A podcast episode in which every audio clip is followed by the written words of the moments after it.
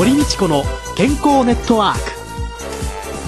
この番組はラジオ日経の経済番組でおなじみのエコノミストやアナリストをはじめスポーツ選手医療関係者などをお招きして日々のお仕事や健康のための工夫について伺う健康生活応援番組です。新しい時代の健康と美しさを創造する「コサナの提供」でお送りいたします。未来を開くテクノロジー。サイエンスに裏付けされた製品とサービス。コサナは独自のビジョンによって新しい時代の健康と美しさを創造し皆様のより豊かな生活に寄与したいと願っています。正直に科学する。私たちはコサナです。お聞きいただいております。健康ネットワークの公開録音。健康寄せ。笑えば健康笑う角には福が来るを。来たる12月9日木曜日午後2時から東京赤坂のラジオ日経で行います。ゲストは落語家の柳家半次さんです。柳家半次さんには番組録音終了後落語を一席ご披露いただきます。お楽しみプレゼント抽選会もあります。参加は無料。どなたでも参加いただけます。観覧ご希望の方は番組ホームページから応募フォームに必要事項をご記入の上お申し込みください。応募多数の場合は抽選となります。当選された方には招待状をお送りします。健康ネットワーク公開録音のお知らせでした。こんにちは、堀道子です。野和夫です。今週のゲストはマラソンランナーの千葉雅子さんです。千葉さんは1976年京都のご出身です。名門旭化成陸上部で96年アトランタオリンピック1万メートル5位入賞。97年世界陸上1万メートル銅メダル。その後小出義雄監督のさくらアスリートクラブで2003年パリ世界陸上マラソン銅メダルなど数々の輝かしい記録を達成されました。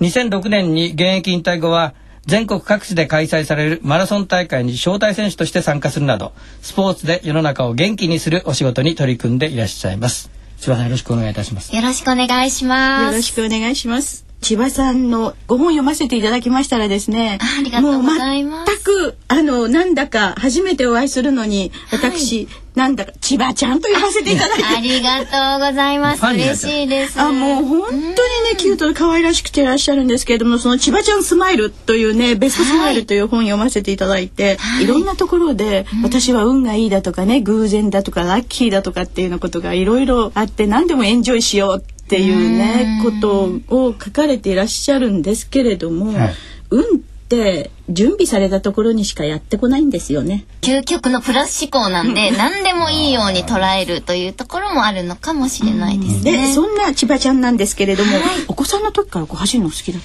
た？いや子供の頃は特に長距離走というわけではなくてもとにかく外で元気に走り回っているような子供だったんですよね。で中学校の時もテニス部に入りまして、え陸上部に入ったのは高校生からなんですね。陸上に入ったのは高校から、はい、そうなんです。きっかけが駅伝の人数がたまたま足りなくて ちょっと手伝ってというふうに頼まれたのがきっかけなんで、もう本当にたまたま誘われることがなければ私はマラソンランナーにはなっていなかったのかなっていうふうに思うと本当にこう出会いっていうのはなんか人生を変えるんだなっていうふうに思いますよね。ね才能とかいろんなものを皆さんが見てらしたんでしょうね。うん、そうです。体育のあの持久走で少し早かったので声をかけていただいたということなんですよね。駅伝で走って、はい、いい成績を残し注目され高校に行きましたって、はい、でも高校っていろんなところからスカウトされて入ってくるじゃないですか。そうなんですよ。名門の高校に行ったので、もうテニス部だった私は全く練習についていけないという。はい。究極のプラス思考の千葉ちゃんとしてはどう考えたんですかいやでもとにかくやっぱりせっかくこの高校に来たんだから、うん、絶対に駅伝を走ってやるんだという気持ちだけは誰にも負けなかったんですよ。A チームにまず入ることから私はチャレンジしたんですけれども、えー、A チームに入るまでに1年半かかりましたね。日本中からこう、はい、よりすぐられてきた駅伝に出る候補生というのは何人ぐらいいらしたんですか？えっと女子の長距離部員だけで30人以上いたんですよ、ね。30人はい。その中で選手になれるのは、はい。たったの5人なんですよね。30人の中で5人。はい。もう最初はあの、補欠にもなれなくて、補欠の下に付き添いができる役というのがあるんですけど、はい。それにも選ばれなくって、もうそういうところからのスタートで、トラックの横にサッカーゴールが置いてあったんですけど、もうサッカーゴールにぶつかって、鼻血でも出てきたら、監督は休んでもいいよって言ってくれるんじゃないかなって考えるぐらい、本当に辛かったですね。あで1年半ではい。A チームはい。に入る。そうこの A チームというのははい。何人？半分ぐらいで15人ぐらい15人ぐらいのところに、い。け。はい、やっと入れて、もう徐々に徐々に一つ一つ目標をクリアしていったという感じですね。で最終的にちゃんと走っちゃうところがすごいですよね本当に陸上選手としてのスタートはもう苦しみの連続だったわけですね。そうなんですよ。今あの小学校に行ってね、あの夢先生ということで先生をしてるんですけれども、子供たちにこの話をすると、1年半も頑張れたのがすごいってまずびっくりするんですよね。ええ子供たちは自分だったらもう1週間か2週間で諦めてしまいそうっていうことを言うんですよね。だからやっぱり最初から強い人っていないけれども、は諦めなかったことが本当に夢につながっていったんじゃないかなというふうには感じていますね。あーなるほそのセットマインドしちゃわれるところがすごいですよね。絶対に A チームに入るんだ。絶対に駅伝に走るんだっていうね。はい。普通だったら公立高校に行くところなんですけど、ええ。駅伝をやるために私立のちょっとお金がかかる高校に行かせてもらったんですよね。そういうのもあって、なんか家族への感謝の気持ちっていうのもあって、絶対自分が高校駅伝を走って、家族に恩返しをしたいっていう思いも多分あったんだと思うんですね。高校にしてその発想すごいですよね。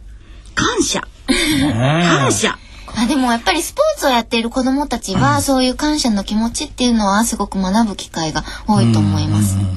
うちの子供スポーツやらせなかったのが間違いなのかなって思って気がしちゃいましたよ本当に。感謝。もうこれ聞かせたいな。うんいろんなあの礼儀とか感謝とか、あの人生において大切なものをスポーツって学ぶことができるので、私もやっぱり子供ができたら絶対にあのスポーツはやらせたいなというふうに考えてますね。そして最終的に駅伝の走るはい。その時の気持ちはどうでした？いやー、自分でもできるんだって、すごく嬉しかったですね。やってきてよかったなって思いましたね。チームじゃないですかうんそういうのとその1万メートルとかマラソン自分一人で走るのっていうのとはかなり違いますか？違いますね。やっぱりあの駅伝で汗の染み込んだたすきをもらった瞬間ってゾクッとするんですよ。ただ単にたすきをもらったではなく、なんかこう気持ちが詰まっているたすきをもらって、本当にそれが力になるんですよね。で、やっぱりあのそういう名門だったら、選手になるまでが大変じゃないですか。そういうなんかこう、ライバルたちがいたから自分が強くなれたっていうプラスアルファもあるんですよね。いや私あのよくね駅伝の放送なんかでたすきをつなぎましたっていうのを見て単なるこうバトンタッチのこうバトンとか私たちが何かバットを渡すような気になってたんだけど汗が染みついた、はい。言われればそうですよねそうなんですよ。ただのたすきリレーではなくて、ん本当ですねに心のたすきリレーなんじゃないかなって、いつも駅伝を走る時にはそう感じてましたね。本当ねなんか魂をバトンされるようなそうね。なんかすごい、ええいやこっちもなんか聞いただけでゾクッとはい。ちょっとしてきちゃいましたけれども、そういう駅伝の楽しみとか苦しみとかいろんなのと、はい。1万メートル走るまた違った。そうですね。1万メートルは1万メートルで、いろんなこう、駆け引きがあったりするところが、面白いところでしたけどね。でまあそんな千葉ちゃんですけど高校卒業後誘われて名門旭化成の陸上部に入部されましたけれども、はい。ここから誘われここに行くことになった時のお気持ちっていうのはどんなんですか？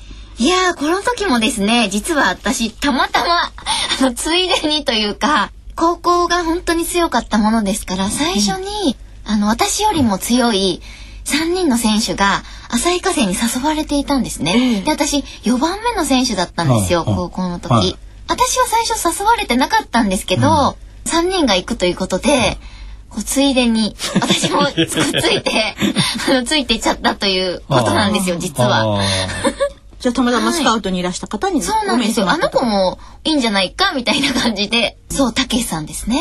あのメイランナの総兄弟なんですけれども。ええ。あの双子のね、はい。が認めてくださるなんですよ。やっぱり光るものがあったんですよ。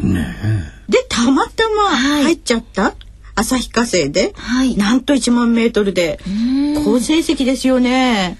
そうですね。本当にまあ高校時代の私は自分がオリンピック選手になれる などとは全く思っていなかったので、いや本当にびっくりしましたね。嬉しいよりもびっくりですね。それで今度旭化成に入った千葉ちゃんは何か自分の心にセットマインドしたんでしょうか？やっぱり社会人になって、まあ、いわゆるプロですから、ぼんやりと世界で活躍したいなっていうイメージはあったんですけれども、それは本当にぼんやりとした夢であって、入社してはい。1年目の冬ですね。その時にもしかしてっていうふうに思ったんですね。というのは、高校生の時は5キロまでだったんですね、距離が。はい。で社会人になって10キロになったんですけど、10キロを走ってみたら今まで勝てなかったライバルにあっさりと勝つことができたんですよね。自分の適正の距離に出会えたということもあったのかもしれないですね。はい。そんな千葉さんなんですが、ん。10代の頃というのは健康にはどんなことを気をつけてたんですか、だってそうやって頑張って走れなければ風邪ひいたりとか寝てる場合じゃないですよね。そうですね。風邪とかはあまりひかなかったですけれども、やっぱり怪我がすごく多くって、え疲労骨折をよく走りすぎて、金属疲労のようなひびが入ってしまうんですよね、ええそういう怪我をよく起こしていましたね。そうするともうそういうのはどのくらいすると危ないよとか自己管理というのはこう体の中で覚えていくものなんですか？そうですね。最初は全く知識がないので、我慢をしてしまっていたんですけれども、ええ。だんだんそういう失敗を成功のもとにするというか、失敗を今度生かしていくということで、まずはやっぱり自分の体をよく知ることが大事なんだということで、そういう体の変化には敏感になるようになりましたけれど。やっぱり体の声が聞けるようになるっていうのが自己管理の中ではね。そうなんですね。やっぱり体と心と対話をしながら走っていくので、そういった体調管理もすごく大事になってきますね。で食べ物なんですけどね。はい。千葉さんのサイトをね、拝見させていただくとね、はい。なんだかとっても美味しいメニューが こう出てるんだけれども。私全国各地で食べ歩いてるんですよ、今。今はねすいません。いやいやいや、この頃からそういう食に対してはどうだったんですか？いやー、この頃は、まだそんなに美味しいものというよりかは、やはり食べることも練習ですから、バランスの良い栄養のある食事というものを一番大事に。そういうものを抑えてもやりたい目的があるとそっちに行けるものなんでしょうね。ということで、来週はマラソンへの転向と小出監督との出会いについて伺います。今週のゲストはマラソンランナーの千葉雅子さんでした来週もよろしくお願いいたしますはい、ありがとうございました。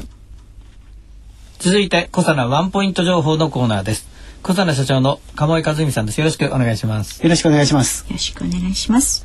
今日のお話の中に自己管理というお話が出てきましたね。そうですよね、セルフメディケーションっていうね、まあ民間療法なんかもね、はい。セルフメディケーションっていうことになるんでしょうけどね、これからの風邪の季節なんかでね、いろんな民間療法っていうのも体温めるっていうんで生姜糖なんかもいいかもしれないし。いろんなのがあるんですけどね、え考えたら生姜の絞り汁にマヌカハニー入れてニュージーランド風 生姜。なるほど。あの実はあのジンジャーとええ。マヌカハニーっていう組み合わせはあの、え以前ちょっとあの番組の取り上げていただいたゾッカさんでもちょっとやっていただいたこともあったり、ああそうなんですか。これはあの結構バッチシあの味覚的には合いますので面白いですね。ホットジンジャーと蜂蜜マヌカハという形ですね。え体も当たりますし抗菌力もありますし、そうですよね、風邪の予防なんかに一番いいんじゃこれからないかね、の季節ね、本当にいい食べ方だと思いますね。で、まあ、マヌカハニーについては、あの、蜂蜜はたくさん食べられてるんです。なんかマヌカってついてるだけで、そのどうやって食べたらいいんだろうという質問が多いんですけれども、もちろんそのままお召し上がりいただいて構わないんですが、あとは、あの、いろんな料理に、まあ、甘味料として使いながら、有効性も楽しんでいただけるというのがいいんじゃないかなと、一つの方法としてはですね。で、あの、いつもお話ししてますメチルグヨキサルという物質が抗菌成分だと分かっているんです、これ熱に強いですので加熱しても抗菌力が落ちないということが分かっていますから。加熱しても抗菌力が落ちない、はい。これ電子レンジなんかに入れても大丈夫。大丈夫ですね。したがってまあ例えばあのリンゴの刻んだまちょっとレンジでチンとしていただいて蜂蜜と混ぜてもう一度加熱していただくと簡単なジャムみたいなのが作れるとかっていうのも面白いかもしれないですね。ぜひお試しいただければと思います。小佐のワンポイント情報のコーナーでした。堀道子の健康ネットワークお相手は堀道子と宇野和夫でした。それではまた来週。ごきげんよう。